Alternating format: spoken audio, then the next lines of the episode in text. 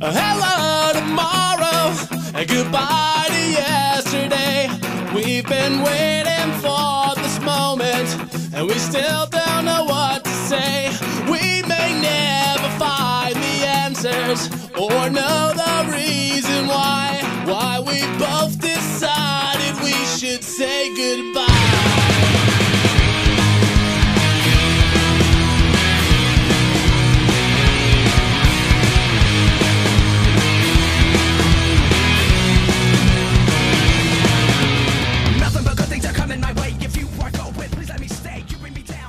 You're listening to the PeayCast presented by CDE Lightband. Each week we take you around Austin Peay, the athletics department, occasionally the OVC, thanks to our good friends at CDE.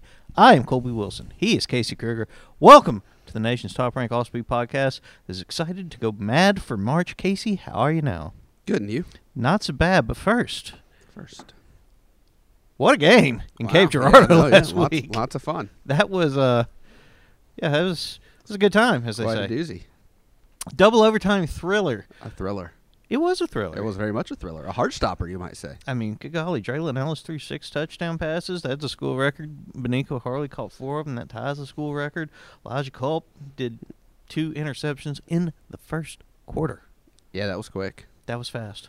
Yeah, a lot of fun. Was a Brian fun. Snead, another touchdown on his first touch of the game. That was that was fun in a weird way. Like we, d- the, thing that I remember most distinctly about that sequence of events was we did not go to him at all on the first drive. We did three passes, three and out, and I was like, huh, that's hmm. Okay, I guess we're just not going to even see if we're going to catch lightning in a bottle twice, and then we handed it off the first play of the next drive. And Brian Snead made another house call. Watch out, Martin. First touch of the game is a dangerous one. Yeah, I'd I'd let eleven in the box for that first Brian Snead touch just to be be on the safe side there, Martin. Uh, the young guys getting it done is Yeah. is what we love to see. Uh, we got got Culp, we got Ellis. Let's talk about their awards. Draylon Ellis, the Stats Perform Freshman of the Week, the OVC Newcomer of the Week, and the OVC Offensive Player of the Week. Elijah Culp, OVC Defensive Player of the Week. Uh, thanks to some hard research by us, the first pair of freshman teammates in OVC history to win Offensive and Defensive Player of the Week in the same week. Quite good when you d- the the OVC's been around for a minute. When you're doing something that's not been done in the OVC, it's quite good. No, yeah, it's pretty, pretty, pretty darn, pretty darn good. Speaking of things that have not been done much in the Ohio Valley Conference, Terry Taylor. That's the, the true- the, the whole statement, really. Period. Uh, full stop. I mean, eh, US BWA NABC All District Honors both dropped yesterday. Why the US BWA and the NABC decided to steal one another's thunder on the very same day is a true and lasting mystery to me. But they sure do. They sure do and did. Minutes before we walked in here to podcast today, Taylor, Seconds, maybe. about quite possibly seconds. I mean, you know, you you add up enough of them, everything is seconds before. It's just sometimes it's a lot more seconds. That's not the point here. Fair. Lou Henson All American for the second straight year, mid major All American, automatically puts him uh, as a finalist for the Lou Henson Player of the Year award. You have to throw some hands if he doesn't win that. I'm going to be pretty upset. Be quite upset. Be quite upset. I'll also be quite upset if he does not make his way into the NBA next season. I'll be very mad at you, purveyors of National Basketball Association. This I- is where the script says all caps league him. League the gentleman.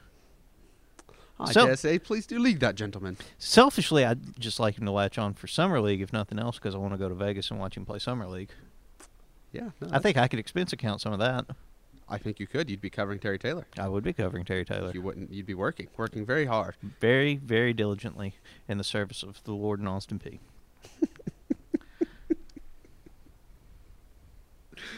what? Do you just not see a difference? It's uh, just go ahead. We have a new leader of the women's basketball program announced Wednesday afternoon, and is Brittany Young. Late of Mississippi State, where she was the recruiting guru, and Old Dominion, where she helped lead a revival of that program. Uh, learned under Nikki McCray, Dawn Staley, some other notable names in the women's hoops world. Casey, take it away. This Those, is a good those, hire. Those first two names are pretty, Uh, pretty yeah. big. Nikki McCray, what was two-time SEC Player of the Year at Tennessee under Pat Summitt, head coach at Old Dominion, now the head coach at Mississippi State. Dawn Staley is National Dawn Basketball Staley. Hall of Famer, Women's Basketball Hall of Famer, Olympic champion, WNBA champion, college basketball head coach of South Carolina, 2017 national champion. If it's there to be one chance, pretty yeah, good. Dawn, Dawn Staley's one. it. She carried the flag at the 2004 Olympics, I think. Oh my gosh, that's right. I think she did. She did. Yeah. So, um, GA for Dawn Staley, assistant coach for Nikki Nikki McCray Penson now um, at Mississippi State and Old Dominion.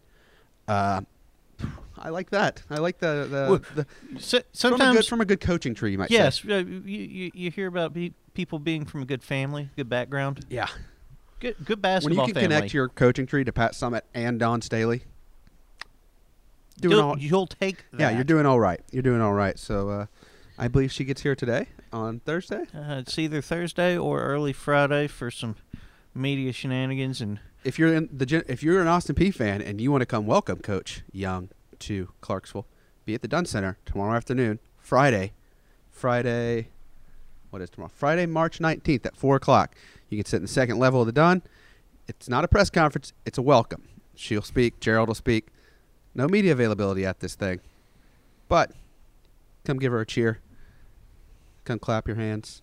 Get excited for our new coach. come wave behind a mask at an acceptable distance away. Do that. Stay six wa- feet away from her, please. Yes, please don't get our brand new coach. Don't We've already we've already done that once. Yeah, please don't get our brand new coach sick. We don't we don't need that. Looking back at last week, uh, golf in Sevierville, both men and women's golf. Alex Vegh and Austin Lancaster, uh, good weeks for the men. Micah Nisley would have had an exceptional week for the men, except for the terrible, awful, no good, very bad time he had at number one. Both days. Par four, tricky par four.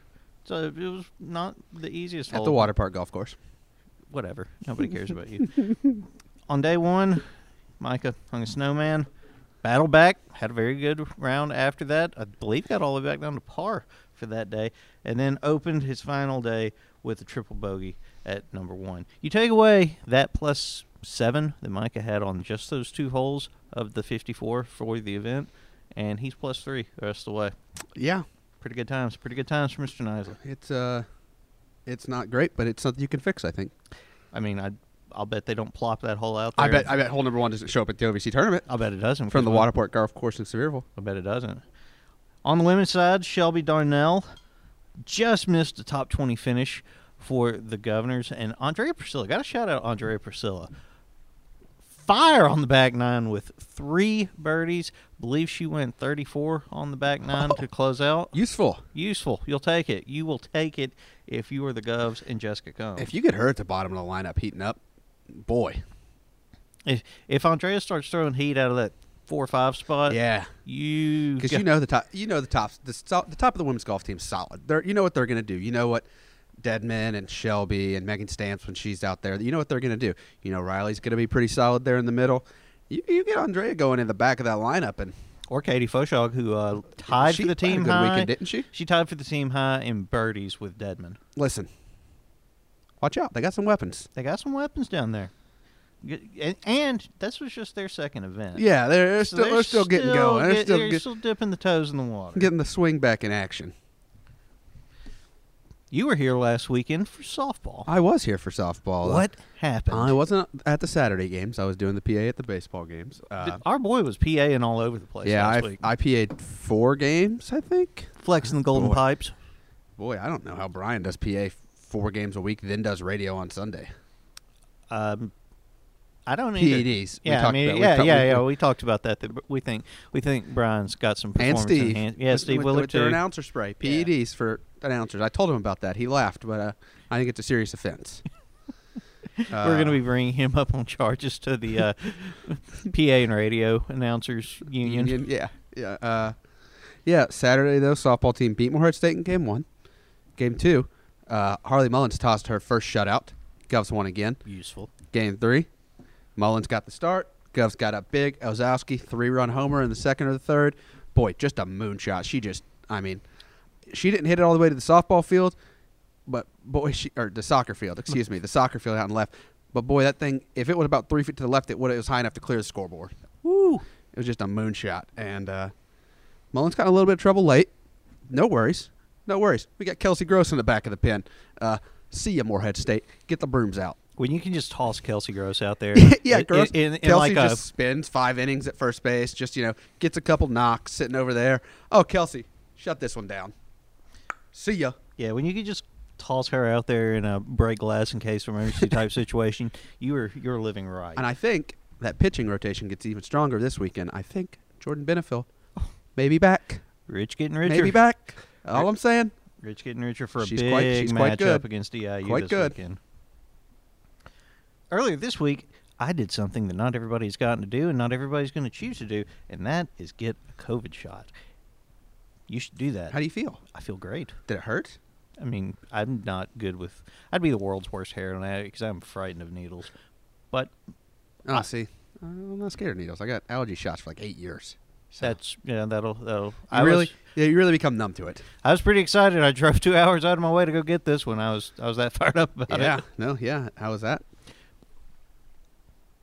Two hours there and two hours back, or just two hours total? Two hours there, two hours back. Ah, well, you know, health first. Health first. And as soon as I get that second one out, I'm booking flights to Vegas. Well, I can't wait to get mine, but uh, us young and Yeah, you're young and spry. Although you'd probably qualify for the uh, BMI situation. That's how I got. Well, that's how I got mine. Oh. Turns out being fat's helpful in this regard. sure. We will check on that, bud. Hey, uh, not having a home for nine days, which I go home tomorrow. Woohoo! Losing some weight. He, Remy, Remy owes you a. Uh, He told me the other day, he's like, "Hey, I owe you a couple food things. I like, might have eaten a couple things because I was running low." And I was like, "Listen, just just buy whatever you ate and put it back in there." no, no. Remy owes you like a steak dinner. I mean, that too, and the food things he ate would prefer would be the preferable option. yeah, Remy. Bone-in ribeye at Edwards, maybe. Ooh, yeah. I mean, yeah. Drinks and all the fixins. Yeah, his uh his GA salary will definitely pay for that. Well, that's enough of us for the front end of this, so let's take a break and we will welcome in Alex Vegh of the men's golf program right after this.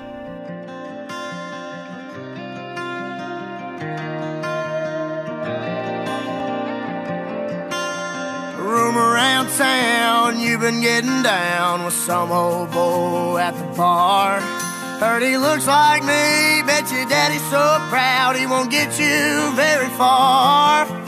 You ain't nothing like your mama, girl, you're so full of drama, and I got you on your knees. Begging, baby, come back. I didn't mean that. Saying that you miss me. Less than 24 hours ago, Alex Vegh was firing a 1 under 71 in his final round at the Bobby Nichols Intercollegiate. Now he's joining the PeayCast from parts unknown via Zoom to talk about whatever happens to Intermount Grand while scripting out this podcast. He is way, way smarter than nearly everyone you or I have or will ever meet, in addition to being a pretty good golfer, too, which is honestly just sickening. Alex, how are you today? I'm great. How are you? I'm doing great. Uh, golf is a funny little game, and no one knows that better than you. You you've gone through you've gone through it over the course of your career. Like you've had good times, you've had bad times, you've had ups, you've had downs. When when you just don't have it, when it feels like you're never going to get it back, how do you keep going? Having a greater why. It's the easiest way to describe it. You know, you kind of try and put things in perspective. Like, you know, not every day is going to be a great day, essentially. And you have to recognize that. And you can't feel like that one bad day or that one bad stretch is the end all be all because it's not. You got to look at the bigger picture, put it in perspective, and realize like the bad times will pass and good times will come. So that's the easiest way to describe it. the emotions of golf you can't it's it's the one game where you can't get too high or too low because it can just wreck your round how do you come to terms with that that the focus is always on what's next and not what was I think I think the best way to maintain that equilibrium in my mind is just maintaining maintaining like a positive mindset because I've realized over my years and over my experience that if I sit there and I get down on myself and I beat myself up, like that's not going to help me play better golf. That's not going to help me compete. Like there's nothing I can do to change the past. The only thing that I can change and the only thing that I can influence is my attitude and the future essentially. So there's no reason to get caught up on that past. golf is an isolating game as well. Now this year it's been a little bit different because you guys have moved to more of the five man quintet team stays together for the course of the round thing. But most of the time it's you and a couple other guys that you may or may not know at all. And it's you, your sticks, 18 holes, and your thoughts. How how do you wake up every day and battle through that? Because it's not you know, it's a team sport name only. It's just you, really. Yeah, it's it's like a team sport, but at the end of the day, it's those five individual scores that go into that that team score essentially. So as you said, I have I have my own back because there's nothing my teammates can do really to we're not working together in essence, right? Like I'm I'm out there battling for myself. And a great way to look at it is really back to what I answered in the first question is having that greater why. You know, if I'm having a bad day or if things aren't going as planned, I think looking at that bigger why of your team, that's a reason to keep pushing through, a reason to keep battling. And it's it's kind of nice because if you go out and play like professional golf by yourself, because that's truly an individual game right there. You have nobody else to rely on and you're the only person that can be blamed like that's that's a very very isolated sport and that's an even more challenging task and that's where perspective really plays a, a bigger battle there as well so just all these different factors coming together to essentially create this mindset to help you keep pushing forward and to keep striving for greatness in essence. If you do well and the team has a rough day is it difficult for you to appreciate the achievement? I i definitely think it is because you want to see the entire team do well and you can't be selfish and you can't say hey guys like look at me because at the end of the day like you did well but the whole team isn't prospering. You want to see your, your friends and your buddies and your brothers you, you, you want to see them with you. So i like to look at it as like i'm content with it but i'm not satisfied i want to keep pushing forward i want to keep bringing those guys up with me i want to keep pushing them to get better you know because it takes it takes four scores to make that team score and we we need all the guys competing to be able to play well. It's not just one guy. And the inverse of that is if the team does well and you had a bad day, do you feel like they had to drag you along, had to carry you, had to make up for you? I, I don't really think so because it's we all we all have bad days, right? We all have bad days and and that's the point of the team. The you know, if one guy has a bad day, it's those other four guys carrying that one guy. That's that's how that's how we work. You know, we all have each other's backs and it's no reason to get down on yourself because that just happens. That's how golf is. It, it, changes from day to day. You're not always going to have your game, and it's it's really just teamwork and, and like this bond that we have that we know no guy's going to be left behind.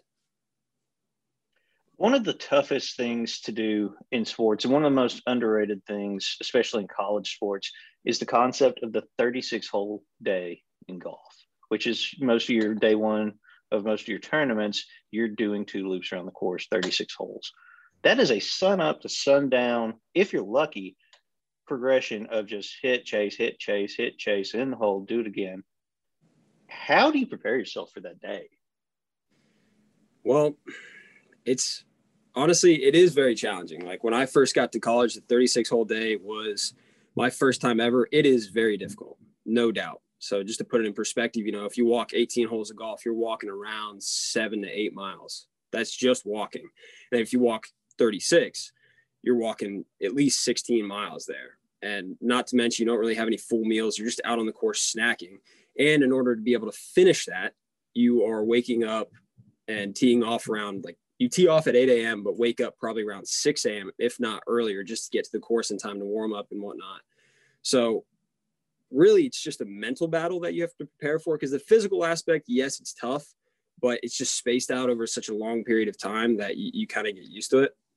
So, just to answer your question succinctly, I think it's more of training yourself mentally. And this refers back to what we were talking about is you can't really get too high, you can't get too low. You just got to stay level headed and kind of just keep pushing on. That's the that's the hardest part to prepare for if you have one of those days, one of those 36 hole days, if you're on hole one, hole two, and you just you hang a snowman or something terrible happens, It can upend your whole day, can it?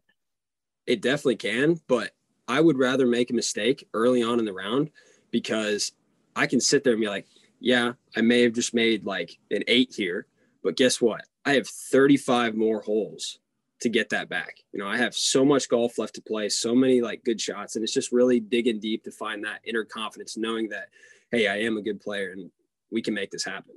You, you So it's it it's worse to have one on 17 or 18 and then have to take it with you through the night. Exactly, 100%. What is one misconception about collegiate golf? Okay, this is a stereotype that I personally hate. I personally hate when everybody's like, "Oh, golfers aren't athletes." Yeah, we're not running around, we're not hitting each other like stuff like that, but there's so much that people don't see behind the scenes that actually goes into playing good golf. Like it takes a lot of work. It may not be as physically demanding as other sports, but there's a huge mental aspect.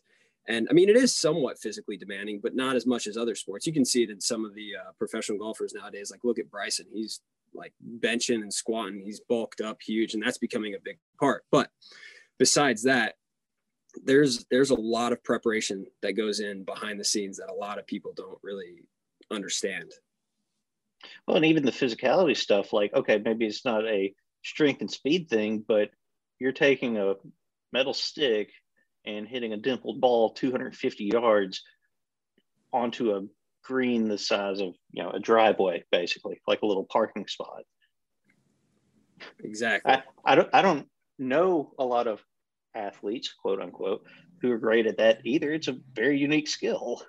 that, that it is. It's I think it's something along the lines of, you know, you have a golf ball that's about like an inch, an inch wide, and you have to get that into a hole that's about two and a half inches wide, 400 yards away. What's the difference in the golfing culture when you go from the Midwest in Ohio, where you grew up, down to the South? Oh man, it's that's a good question. I would say down south, and that's just a general feeling as well. Down south is just so much more easygoing, laid back. Um, you'll see a lot more private clubs. I feel like up north, a lot more of the clubs are really just like privatized and exclusive, essentially. Like down south, I feel like there's a lot more public golf from what I've seen, at least from what I've experienced. Yeah, you have your fair share of like private courses as well, but that would probably be the biggest distinction that I see. Like up north is kind of what feels like very like uppity in a sense, and then down south you come here and it's like everybody's so welcoming, so uh, just friendly in general. Does it open the game up a little more in the South to have it be a little less exclusive as well?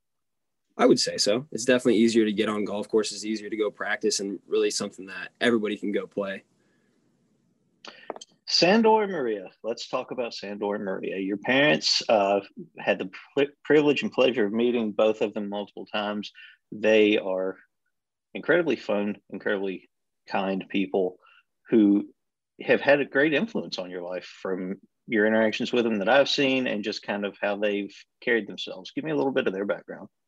So both of my parents were actually born and raised in Europe, in Hungary specifically. So they were both born and raised there. And my dad's 10 years older than my mom. He came here on an immigration visa and essentially got a job working like for his uncle and whatnot. But he's been here for, I don't even know how long now, like 30 or 40 years. But they ended up meeting here because my mom came from Hungary. She came and went to Ohio State and she fenced there collegiately, which was pretty cool.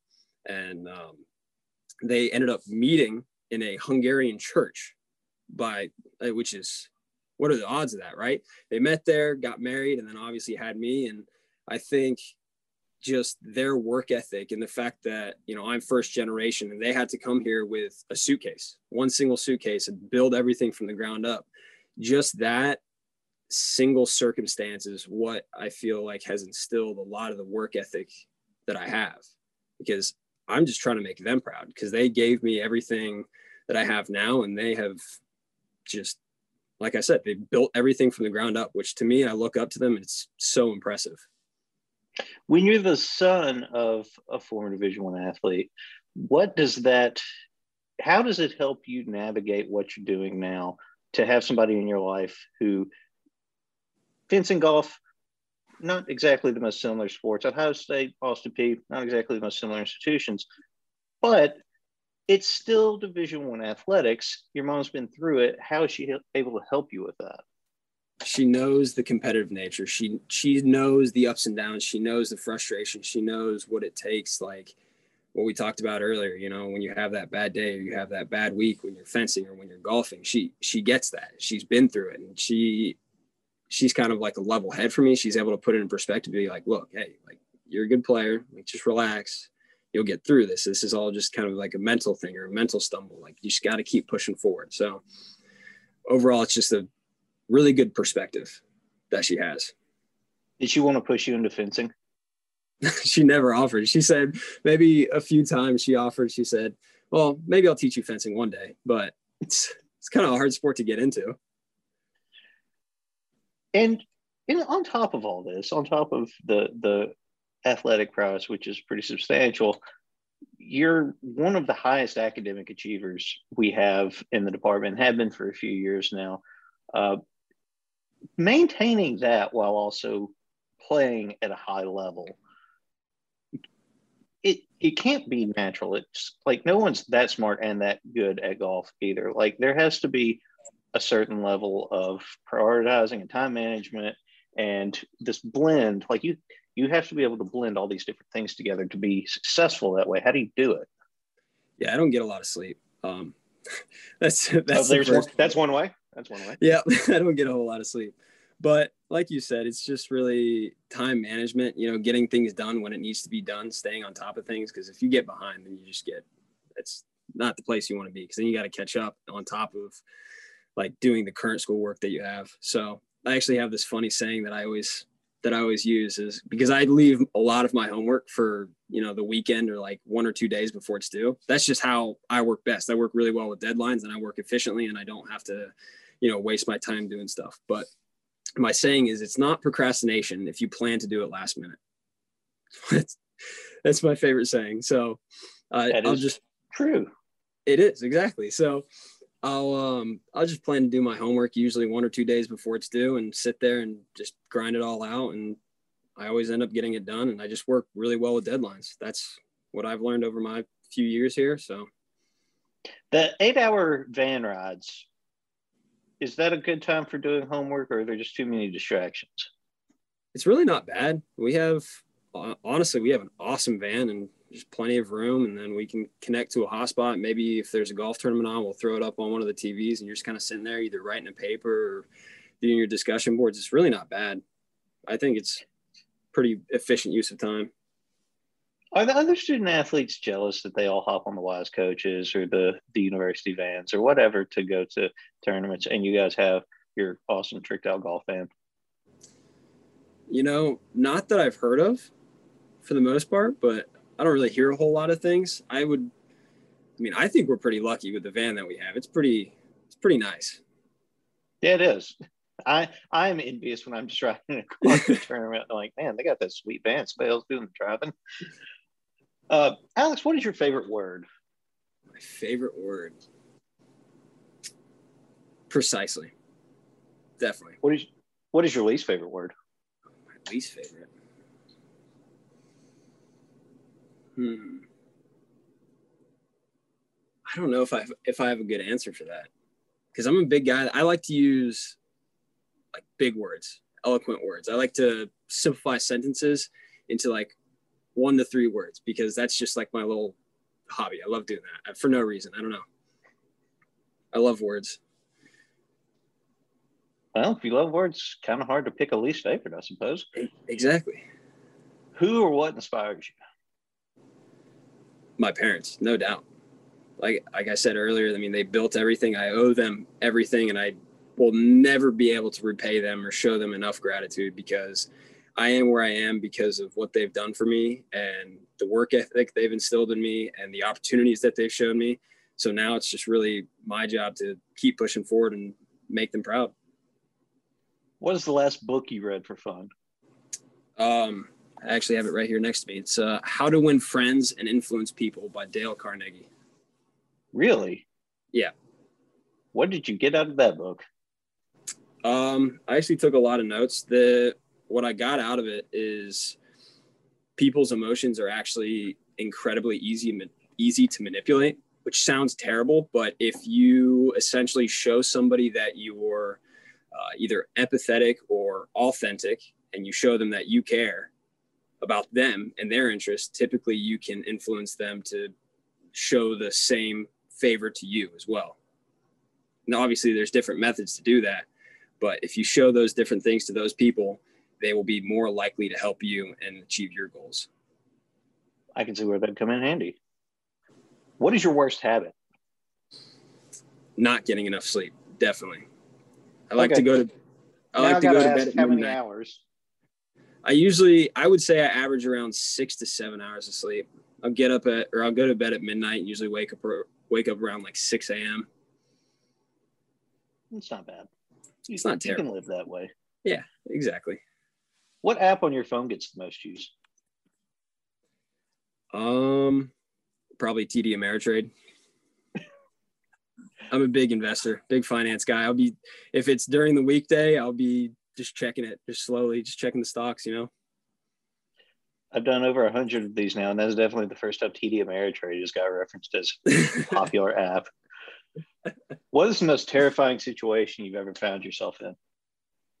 most terrifying situation okay this was this was actually a long long time ago i was riding on the back of a motorcycle and the driver basically got into an argument with like the guy next to him because we were lane splitting. And they're like arguing back and forth in hungarian obviously. And as soon as the light turn, gr- turns green he floors it. My feet fly up hit the handlebars and my face feels like it's about five inches from the cement. And i was like i almost died. That was terrifying. Whoa. Did, did these two like were guns drawn? Were, No, were no, no, no. I think I think the one guy was just pissed off because he was lane splitting and trying to get in front of him, whatnot, blah blah blah. Like hard headed Hungarians, you know, just nah, silly stuff. Eh, eh, silly stuff? Yeah, sure, silly stuff. Okay. what is your idea of happiness? I think happiness is being able to do what you want to do when you want to do it and having freedom um, with as with as little stress as possible.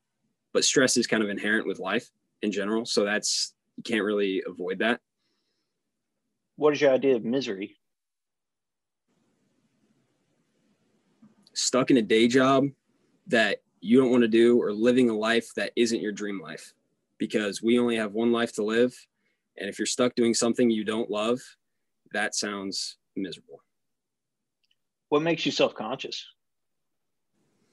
Mm, i think i actually get pretty self-conscious with golf too because there's a lot of like self-belief issues that i struggle with and actually truly believing that i'm a that i'm a good golfer. And that gets to my game sometimes. And in a sense I, I set these standards that like oh i should be shooting around this number. And it's like you know maybe a few over par. But in reality like my game's good enough to be shooting a few under par. So if i'm basically playing better than the belief that i've set for myself then you know i, I tend to start playing worse because i'm like oh I, I deserve to be playing like a couple over in in essence if that makes any sense so i'll get like self-conscious about how i score and whatnot You know, you're not the first golfer to answer that question in that general manner. Is that a thing that's unique to golf because of its its you know isolation and you're you have you having to depend on yourself and not really having teammates to buck up with your individual score? I think it is, and it's also just hard to because you like we said you don't have any anybody to rely on. It's it's hard to be able to sit there and go out and play and shoot like four or five under because you you tend to get nervous and you have so much time to think in between shots and you're just like man I'm playing well you know and there's just so many self sabotaging opportunities within the golf round it's hard to really just stay out of your head and just play What is the most embarrassing song you love? the most embarrassing song.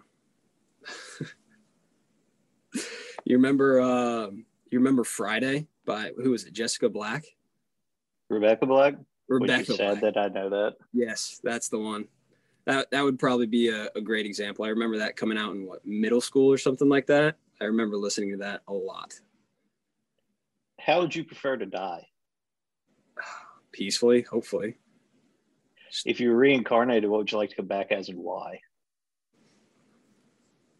Probably a bird, maybe like an eagle, just for freedom's sake, so I can go fly around and see the world. Also, it's illegal to shoot you. Yeah, that too. What might prompt you to lie? Um, either saving face or like preserving a relationship, like between friends or something like that. I don't really, I don't do well with confrontation, so maybe just to take the easy way out, I'll say a little white lie to ease some tension. What makes you hopeful? The future in general. There's so much to achieve, so much to come. What is our purpose in life?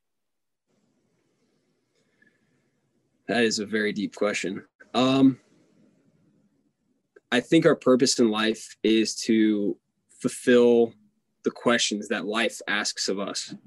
Everybody here has a purpose, and we're just going through life trying to figure out that purpose, answer these questions along the way, and find our unique little place that we fit in with our friends, with our family, with our loved ones. So, you, is your belief that life and fate are going to ask different people different questions? Then you will be responsible for answering those. Yeah, everybody has a different question. Everybody has a different journey. Everybody has a different fate. Regardless of who it is, what is one question you'd ask our next guest? What makes you get up every morning? What's your what's your reason? What's your why? What's yours?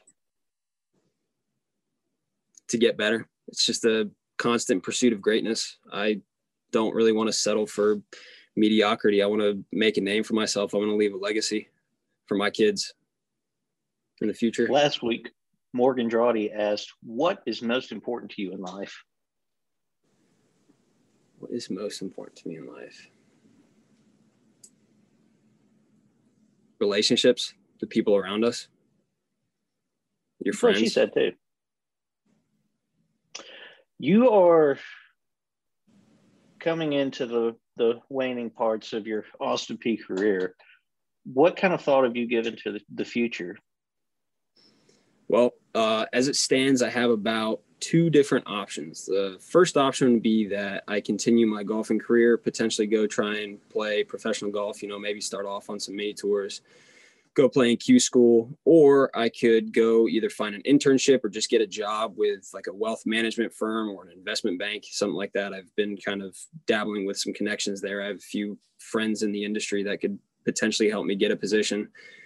And but ultimately I want to keep my competitive nature because I love golf, but I would like to build a solid financial like base. So then maybe in the future I could go back and compete like carefree in a sense because professional golf is not cheap by any means. The the financial world, there there are some parallels there between being competitive financially and being competitive in golf, where you're kind of you're reliant upon yourself and doing the doing the best you can with what you have essentially. Is that part of what appeals to you about it?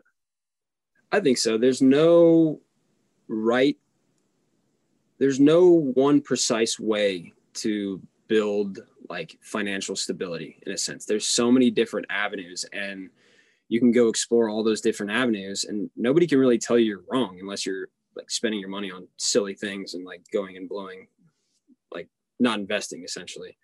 So it's just really cool knowing how many options are out there to be successful.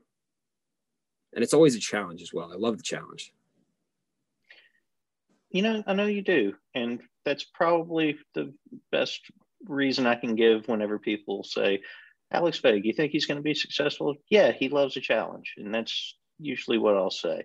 Uh, Alex, thank you so much for coming on today. Uh, give me a few minutes out of your time. I really appreciate it. And really looking forward to seeing you and the girls get on the course again here in a few weeks.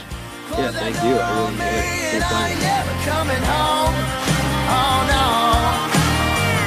I ain't never coming home. I've said goodbye,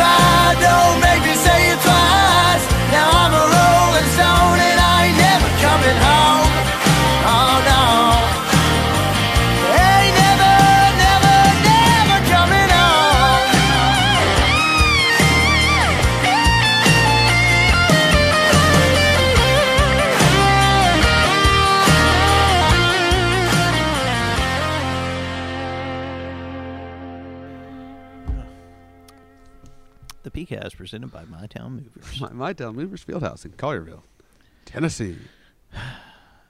Thanks to Alex Vegh for coming on and really being one of the the more thoughtful guests that I feel like we've had in quite some time. You know, Alex, smart kid anyway, and I think he really shines through in this one. Sure, You don't care. sure. Take pride in my work, Yeah, that's what I'll do. Casey. Yeah, We are less than a day. I know they're playing tonight. Do you count the first four when you think about? I about? watch them. I mean, I watch them too. So I, I'm gonna count 'em. I'm- I'm a, I'm a basketball junkie. I was watching BYU and Pepperdine at like 1.30 in the morning during the WCC tournament. Listen, if I if I'm watching it, I'm counting it. The tournament starts tonight. tournament starts tonight. Then You heard it here first. March Madness. Last year was very much March Sadness. Hit that CBS theme song. Did. Okay. Um, you know the best part about the tournament being on CBS? The theme song. Okay, second best thing about the tournament being on CBS. Jim Nantz, Third best thing. Bill Raftery, Fourth. Grant Hill, Okay, fifth. Tracy Wolfson. Nope. Nope. No Dick Vitale. Oh, That might nope. That might go ahead of Jim Nantz. I'm sorry. I you're- don't have to listen to him have a stroke every time somebody makes a layup. do you hear Will Wade got mad at him For what?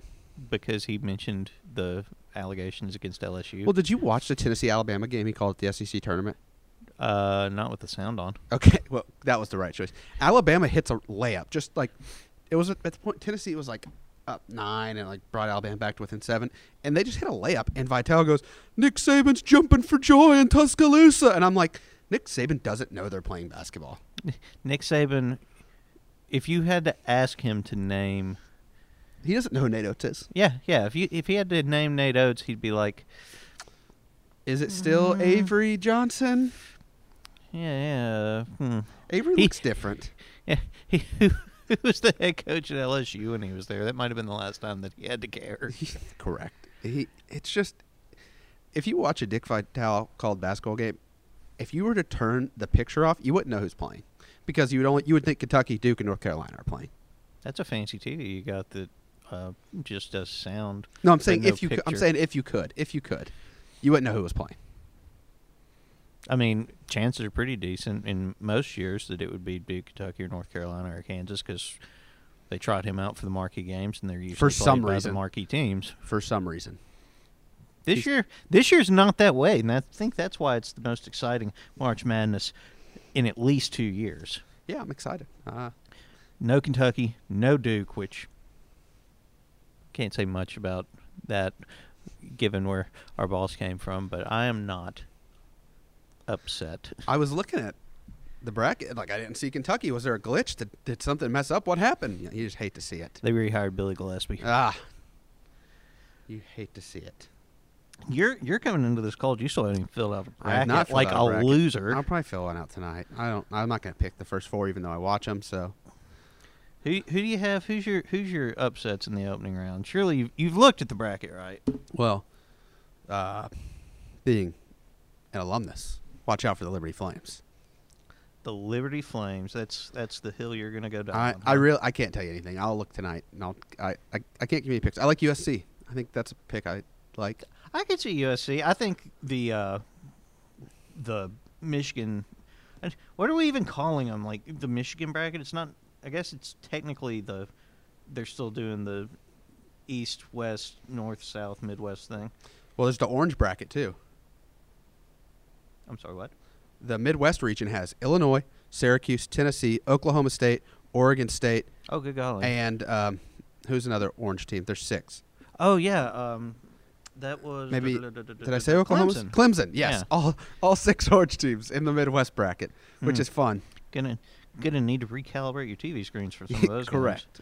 I I can I have I'm very bad at picking these because I probably pick too many underdogs. But I got Ohio as a 13, North Texas as a 13, Utah State as an 11, Vatech as a 10, and Syracuse as 11. I like Virginia Tech beating Florida. I don't just like Virginia Tech beating Florida. I like Virginia Tech to get to the Sweet 16. I think that uh, Florida's got bad karma. They're uh, bad people for what they did to my friend John Fulkerson, and they need some punishment. And this, losing to Virginia Tech will be that. Oh, okay. That's where I'm at. All right. Well, sounds good. Yeah, I've got Virginia Tech and Syracuse making runs to the Sweet 16, being joined by BYU A lot of people like Illinois. and USC. I've got Illinois winning the whole thing. What do you got about the uh, Liberty Flames? Uh, flaming ha, out in the first Ha, round. ha, ha. Rude. They're, well, you know, it's a it's kind of the same reason that I'm out on the uh, Winthrop over Villanova thing. Too many people like them, and once too many people like them, I don't like. I, I don't like anything where a supposed underdog gets hyped up to the point where it's basically people are looking at it as like a coin flip game. Like, okay, yeah, Nova suffered some injuries. Jay, They Jay Wright. they they are still Villanova recruiting Villanova people. What about um, our dear friends at Morehead State? It was one of the it, of the 14 seeds. I would say they're would thought they be, were 15. they're 14. Okay. They would be my second most likely to pull the upset. I I thought real hard about pulling the trigger on Abilene Christian because they They shoot some threes. they shoot some threes, they play defense, they run in and out. They got they're deep.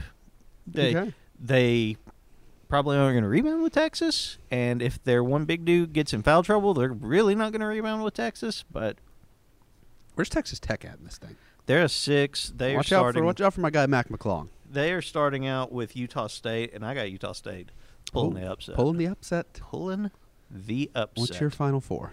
I have two obvious and two less so. So you have Illinois, I got Illinois and Gonzaga. Gonzaga. That's going to be my title game. Illinois will beat Arkansas to get there. Okay. Big muscle, big Eric Musselman guy here. Big Eric Musselman guy. I'm on the. I'm aboard the Eric Musselman bandwagon. Okay. And Gonzaga will beat. You just said Gonzaga would beat Arkansas. No, Illinois beats Arkansas. Okay. Yeah, Gonzaga beats Florida State. Okay. Everybody gets on the Florida State train this time of the year. I You're just hopping on the- hopping on the bandwagon. One of these years, Leonard Hamilton and the boys are not going to let me down. I think I picked Florida State to go you said he just got hurt. Yeah, he did. He just tore his Achilles in the bubble. Apparently, Wait, is he the coach? yes. Oh, yeah. is he going to be like the uh, Georgia State coach? Uh, Ron Hunter. yeah, on the stool. I hope so. That'd be that'd funny. be fun. That'd be fun for all of us, and I think we need that. Did you know Leonard Hamilton's 71 years old? Huh. He looks like he's 42. I think, and here's where I'm at. After reading the Gonzaga Sports Illustrated article that came out last week, it's just it's just going to happen this year. This is the year. Listen, you know who's going to pick against my boy Drew Timme? I mean, um, I I am You're wrong. You don't not pick. not until the title. you game, don't pick against Drew Timme. I'm not just picking against Drew Timme. I'm picking against Corey Kispert and Jalen Suggs. Yeah, yeah, they're there, but Drew Timme is the man. The headband, the flow, the mustache. It's Timme time. Oh, good God. So so you're not you're not a big fan of the uh, the the man in black with Illinois, Um, who are we talking about? the guy with the Batman mask. Uh, uh, I know who you're talking about. yeah, Dosunmu. Yeah. Well, no, he's no Drew Timme. You're right. He's better considerably. Probably, by, but he doesn't by look as, leaps he, and He doesn't look as cool as Drew Timme. Hold on. Wait a minute. I want to. I want you to to look at this. Listen, I'm bought in on Gonzaga. It's gonna happen. This is the I- year. You you're gonna look at this man and this mask and tell me Drew Timme looks cooler. Does he have a Drew, cool mustache like Drew Timme? No, he doesn't. kind of. It's hard to tell under the Batman mask. Who's your final four then, Bud? Let me pull up a bracket. I like it that we can do this with you just not doing any research. I told you As- I'll get to as- it tonight. As though there was some chance that we would not. I'm sorry. We've got a soccer game tomorrow. I've been as- getting ready for. As though we Excuse me for doing we my job. Going to talk about I March won't. my- Madness I on will the stop. podcast I'll just this week. let me just forget about my job. CBS is being difficult on this website. Here we go. Ah, it's dead. Oh, air. that's that's a blank bracket. Don't It's- need that. it's dead air that makes a podcast. That's so 2017. Here we go. Boy, you are interneting so well today. Listen, Matt Norlander, thank you for posting this one out. And now it's just being difficult to work with. All right, final four: Gonzaga from the West. uh, uh, boy, I hate doing this, but if um, John Petty's hitting threes, Alabama's going to the Final Four. I don't. But I don't trust them, so uh, I don't like that, and I don't like you. I I don't know about the East yet. Midwest, picking Tennessee because I always do. Not going to stop now, and Baylor. Ugh. Uh, no, not picking Baylor. I don't know. Ugh. I need to. I haven't. I haven't taken it. I haven't. Uh, Your your your picks make me sad. I don't know. I haven't. I haven't had a chance to break this down yet. I like Gonzaga. I like Gonzaga. I like. I do like Arkansas. I do like that pick. Uh, I think Musselman's a problem for everybody else. You seen people are expecting they're like throwing his name in for Minnesota and some other. I don't jobs. think he's going to Minnesota. I think Indiana could like. yeah, if Indiana comes calling, then maybe. if Indiana comes calling and says, "Hey, we're gonna back the dump truck up to the to Fayetteville," hop I don't. I don't. I don't know, man. You gonna you gonna fight Walmart money if you're Indiana? That's the thing. Well, Arkansas is a good basketball job that gets slept on. Um, I think I if you can would stay, the SEC is just if you can succeed at Arkansas, like that's that's pretty cushy. That's yeah. Arkansas basketball better than Arkansas football, and yeah. historically one of the better programs in the league. It's it's been more up and down, but like The highs aren't, quite high. there aren't many teams in that league that can say one national title, and Arkansas, Yeah, who can't? Florida, Kentucky, Arkansas, Arkansas. yeah. Is that it? I LSU, believe. Shaq? No. No, they just made the Final Four with that was the big Baby Davis years. Auburn made a Final Four. Uh huh. South Carolina's made a Final Four. Yeah. But that's it. Nobody else is. I mean, three, three national titles. Mississippi State's made a Final Four. Have they? The Dante Jones, Erick Dampier era. Ah, yes. Oh, don't say yes like you know you I don't. negative I don't, two. I don't know what you're talking about. I'm just. I know who they Oh are. yes. I know who they are. I know who they are, but I don't. I don't remember it. Okay, we wasted enough time talking about not Austin Peay Sports. Now we will talk about Austin Peay Sports. Football homecoming this weekend against UT Martin. The guys won two straight at home against the Skyhawks. Govs are three and one against UT Martin in homecoming games in Clarksville. Mm. Yes. As opposed to homecoming games where? You know, if we were to play one in Martin or something, I don't know how that would happen. But uh, Ah, that. well, homecoming, Austin Peay homecoming games. The Govs are three and one against There the we go. Skyhawks. There we go. There we are. All right. Now he's back. Now he's back. This one might be another defensive struggle along the lines of what we saw in that 7-0 game a couple years ago. Even last year was a defensive struggle, even though there was like 50 or 60 points scored. But like we held Martin to 25, negative 25 rushing yards last year. Excuse me. Yeah, it wasn't a defensive struggle so much as it was. Uh, it was for them. yeah, they they ran Well, they into. couldn't. Well, Bachus could throw the ball, but they couldn't run they the ball. they kept running into a brick wall up front, which is quite possible to happen this time around for both teams. Tied for the league lead, 12th in the nation in tackles for loss. Here's the thing, though. We're running Brian Snead, and uh, They're not. they're not. So, oh, and when Brian Snead needs a break, uh, we're going to run a Montana at you. And then, if once you're tired of getting beat up by those guys, here goes C.J. Evans on the outside. Bouncing it out and taking it to the house. So, uh, I think that Martin's got one of the better quarterbacks in the league. In Yeah. Ba- John Bachus. Bachus, I mean, last year we dared Bachus to beat us, and he didn't. he, tr- I mean, he sure He did. gave it the old kept- college try. Listen, they if that is a the way their offense could not run the ball. That's a thirty-five to seven or thirty-five to nothing game if Bachus can't sling it all over the place. Yeah, and I mean they they once they figured out that running was not a thing that was going to occur that day. They, it was one of the. I mean, they they have a good quarterback. Our weakness all last year was on the defensive secondary on the outsides at corner, and Bachus found that out about the second quarter, and they scored some points after that. of course, this year he's going to be throwing at Cordell Jackson Well, he was throwing at Cordell Jackson last year. or at recently minted OVC Defensive Player of the Week Elijah Culp. Here's the thing: you put you used to, we the problem for the Govs has been whatever side of the field Cordell Jackson's on, they're throwing the ball the other way. Now you put Jackson and Cope on different sides of the ball. Which way are you going to throw? Straight in the ground. Because you got Jonathan Edwards deep, you got Cam Ruffin, you got Kobe Perry.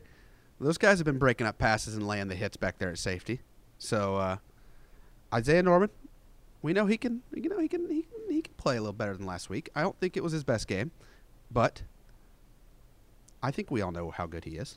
There were a couple times last week where he just got unlucky. Like there was a there was a comeback pass early in the game Yeah. where the dude just like fell down and the ball just landed on his gut. Yeah, I, like I said, I feel like I feel like if you go back and watch that, some of the big, a lot of their big plays were at Norman, but I feel like we all know Isaiah Norman's better than that, and I don't think that happened to him two weeks in a row. No, no, it does not. I think the Govs are going to make it hard on John Bachus. I think Martin. I think we get in the backfield a lot. Terrell Lucas, second in the OVC in sacks, and the Govs are tied for the OVC lead in sacks this year with 16. Lucas has got three and a half, and he's not even a starter at defensive tackle half the time. I think it'll be very. I think I'll be very interested to see if Martin even tries running. Like if they just come out and was- just throw 15 times for that, I guess we'll do. It. We were sitting there at do the, a courtesy at the end of the first quarter, and Jack McDonald had eight tackles, two for a loss in like the first quarter. And Cody said he was doing Tim checks at Fortera yesterday, and he said to hey Jack, he's like, "Hey Jack, like you're on pace for 32 tackles and eight for a loss after one quarter." He's like, "Yeah, I watched the film, and they ran my way three times after the first quarter." that would be a choice that I would make too if I was them. Yeah, but where? I mean, are you gonna run it? Troy Henderson and the boys over there? Hmm. Yeah. I get. I guess. I mean, it's it- it's better to pick up two yards than to lose two yards. I guess, if I you're if you're doing it. running at Jack McDonald, bad idea. Having to do defense against the Govs just seems, or do offense against the Govs Having to play defense against against the Govs didn't seem too fun either. No, uh, Baniko wasn't. Harley is the best number two receiver in the FCS. We've been saying that for a minute, and if you guys forgot it, the four touchdowns last week will remind you. I mean, he tied Red Roberts and Ron Blair for the single game record. That's when you're tying Red Roberts for stuff, you're doing okay. How tall is Baniko? Six one. yeah, about that. He yeah. might be the best six foot one jump ball winner in the country. Nobody. I mean, he will fight you for that ball. Well, the thing that he's added this year that I think is really cool is he bulked up He's a big. lot, He's big. and he's not doing the thing where he outjumps people necessarily or outspeeds them. He wants the contact there, so he can just box you out like a power forward. He He, is a he's a six foot one power forward. He's he's Terry tailoring his way to, To- yes. jump balls basically. You're not going to beat him for a jump ball. He just will not let it happen. I mean, didn't last week. He had it all season. He didn't last year. Can't really see that that's going to change much this go round either. Got another uh, opening week. Over a year has passed since the last time Austin Peay took the track in a track and field event, and that was an indoor event where they were, you know, winning the OVC title. you know, just stacking up trophies, bringing home rings, all that kind of stuff. The last time they got out for an outdoor event as a team was May 2019. Boy, Gee Willikers. Correct. Well, they'll be doing it this very weekend at SIU, the Carbondale version, not Edwardsville. Long time, long, long time. I I Doves are fast though. I mean, I'm excited to. I'm excited to see where everybody's at. I mean, we say that every year because you know, you go from May to December in most normal years without team events and it's training, but you know, training can anything can happen in training. You look great in training when you get there lined up against Listen, you get in a real race and uh, you Yeah. start beating and banging there, and everything changes. Yeah. So I'm I'm very very interested to see where the Govs are heading into the outdoor campaign. Volleyball wrapping it up Yeah, we're home the last time. because you know it's Be a March, busy day Sunday. because it's March 18th and volleyball's wrapping up the home Nothing like schedule. uh, running to the Dunn Center after our football game to do a volleyball game. yeah. Good for you. Yeah, It's gonna be a fun time for you. I guess. I'll be uh, finishing up football, doing responsible adult things responsibly and adultly. sure. But his last home matches of 2021. Battling for the fourth spot with SIU Edwardsville after You're told by our volleyball expert analysis, Cody Bush, this is an important game for the sport, four spot in the tournament after uh, dropping a pair to SEMO last week. Definitely need this one. Definitely need positive results out on the soccer pitch this weekend as well. EKU and Belmont right ahead of the guys in the standings. If Austin Peay is wanting to make the top four spot necessary to make the postseason, got to have positive results out of both of these. Yeah, you got to be. You got to start by beating EKU. Got They- to got to we beat Jacksonville EKU. State. Yeah, Jacksonville State beat EKU last week. You can't lose to this EKU team. You No. gotta you gotta beat them. got to beat them. You Got have to beat EKU. You have to got- get two points. got to find A tie uh, I will take. I'll, take it, but I'll take a need- tie with Belmont. I will not take a tie two. with EKU. need two points on Friday against EKU. Here's a fun soccer fact for you. Uh, prior to the season, Govs had zero goalies that had started a game in their Austin Peay career. Now, Govs are the, have the only pair of goalie teammates with double-digit saves in the OVC this season. Peyton's got 16. Chloe Dion's got 12. Chloe looked really good last week. Did you see the play? I think it was like the 88th minute. It was late. Martin had, or not Martin, excuse me. Murray had a breakaway, and Rebecca Cuban, who's an All OVC player last year, I believe, Mhm. got a shot on her, and Chloe, I mean, blocked it. Went to the after she blocked it, she's on the ground, and the girl that had scored the earlier goal for Murray came on a rebound, and Chloe got up and saved that one too. I mean, the Quite the, Murray- sequence Murray- of events. The Murray announcers were quite impressed by the save. It was very nice. Uh, but like I said, both of the Govs goalies been really good. Chloe started the last two games, lost one to nothing twice. Can't ask for a lot more yeah, from her. I mean, he, well, and especially, I, what what was the shot total uh, against SEMO? a lot. Well, it, against Murray, she made Seven, seven, saves. She's made five and seven saves Yeah. the past two games. Um, like I said, she's doing she's, She's doing, doing her part. She's doing her part. Peyton did her part early in the season. Peyton's got a 1-0 loss on the sheet too. gotta get gotta get a little You bit got to more. get the offense going a little bit. Uh, they got it going late in that SIUE loss after a couple first half goals by the Cougars, but you got, like I said, got to beat EKU tomorrow. That's got, uh, got to start with taking down the Colonels tomorrow. Match play rematch for the men's golf team early next week at West Kentucky. The guys took the first one home in early February. I would say the weather is better now, but that was actually a beautiful day in early February, and the weather has been just garbage for like three days now. It rained this morning when I had to go get the backdrop for uh, Coach Young's press conference, It sure did. and I didn't enjoy that. Mm. Well, if you showered more often, water wouldn't bother you as much. I shower every day. Sure you do. You idiot. Idiot. Baseball at SEMO. SEMO, widely considered one of the preemptive favorites of the league. The Govs Got to turn it around. Got to start somewhere. May as well start at SEMO. Not not much else to say. You want to make that top four and get into the tournament. You gotta gotta start putting some wins together. I mean, the the margin for error for every team in the league this year It's tiny. it's non-existent. I mean, you think of top four, you've usually got your clear favorite, Jacksonville State. or just in any sport, Anyway. who, whoever it is. You got the you got your prohibitive favorite. You've got a dark horse that's coming from the back of the pack, and you've got two other spots. Right. That doesn't leave much And the OVC's been looking pretty good at baseball this weekend. Murray took down Kentucky, and EKU took down Louisville within 30 minutes of each other on Tuesday night. I mean, even the widely thought of, you know, Eastern Illinois has been a cellar dweller in baseball for years, and they beat Murray two or three. The same Murray who just Listen, gotta gotta start somewhere. Might as well get started up there at Cape Girardeau. Softball's at EIU in a battle of the league titans, and the Mur- the Govs could emerge from the weekend as the OVC leader if things break right. Two of the best hitting teams in this league. EIU 313 as a team, the Govs at 279. Eastern Illinois a, league high 27 homers, and nobody in the Ohio Valley Conference strikes out less than your Austin Peay Governors. Styles make fights, and this will be a good fight. Yeah, uh, like I said, they get Benefield back on the mound, or excuse me, in the circle. You get Benefield in the circle. Got Gross in the circle for at least one of them. you got you got Lexi Osowski doing Lexi Osowski stuff. Get Bailey Shorter back in the lineup this week. Get uh, Kelsey Gross still swinging it back. Big triple from Kelsey the other day. Really, Oh yeah, she can do it all, man. uh, I think Brett Jackson had a triple as well because there's that good photo of her and Coach Stanfill high five and like a celebration after she hit it that uh, our friend Robert Smith got. It's in one of his galleries. You should go check it out. It's a great. Shout photo. out Robert Smith. It's a great photo. Uh, Also got a midweek doubleheader next week. yeah, the softball schedule. We play Murray State in a midweek doubleheader at home and a midweek doubleheader in uh, Murray. Uh, Very very excited to watch the midweek doubleheader. no, here. it's a good way to go about this. Uh, for softball, you get it done, get in, get out, get 14 innings in, and uh, hopefully, Also- hopefully take four from the racers yeah. Also, we should just beat the fire out of Murray this year and everything. And everything.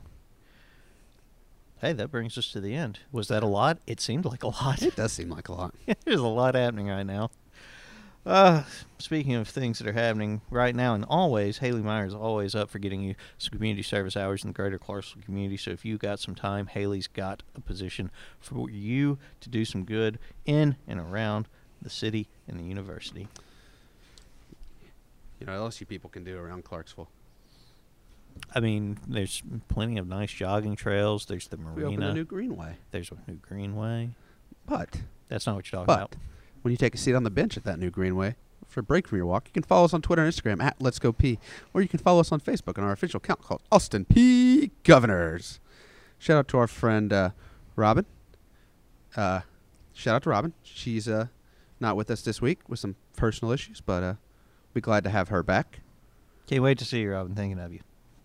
And uh, then there's Eric. There's always Eric. God. Shout out to Carter. Yeah, and Carter stepping up, helping.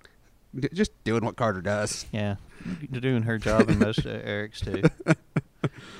Oh boy. Let's go P.com for dates, news, and stories. Casey Cody Bush, myself, doing stuff, keeping it locked over there all the time. Got a couple of exciting projects we're looking to have out in the next few weeks as we hopefully get a little bit more time. Hey, you want to come watch the guys play football on homecoming?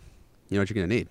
I need a press pass. I don't know how everybody else does this. You're right. I don't know. I've never had to get a ticket for one of these games. But if you do have to get a ticket, you should call our ticket guru, Johnny Mitchell. He's got all the information you can use to get in the game. Uh, homecoming's always a hot ticket, and uh, especially this year with limited capacity. And I hear old Johnny is sitting there eagerly, patiently, staring at the phone at all hours of the day. So call him. If you call at 9:57 p.m., Johnny picks up on the second ring. Yeah, John, Guaranteed. Uh, second ring every time. Every Second ring Mitchell's what they call him down there. Old second ring Johnny. Find us on iTunes, SoundCloud, Stitcher, Spotify, or directly on the website at letsgopeay.com slash podcast. Give us a rating review on the podcast. Five stars, five stars. And if you want to suggest a guest, let us know of a local or on-campus event we shout out. Explain why, in fact, it is Oral Roberts destined to be the Cinderella of this March. Tweet us. I'm at C Wilson two two five. He's at C underscore Craig nineteen. Shout out JLo's dad. Shout out Steve Willard. Shout out Bud Jenkins. Shout out to the lady with the soft hands who did the nose swab this morning over at Ard. We had the same lady. I was right behind you in line. It was great. I mean, I mean, like like She's got the second softest mitts on campus behind our friend Mitch Yagi. Yeah, second softest mitts on campus behind only the one and only Mitch Yagi. Love yourself, love each other. Talk to you next week. Goodbye.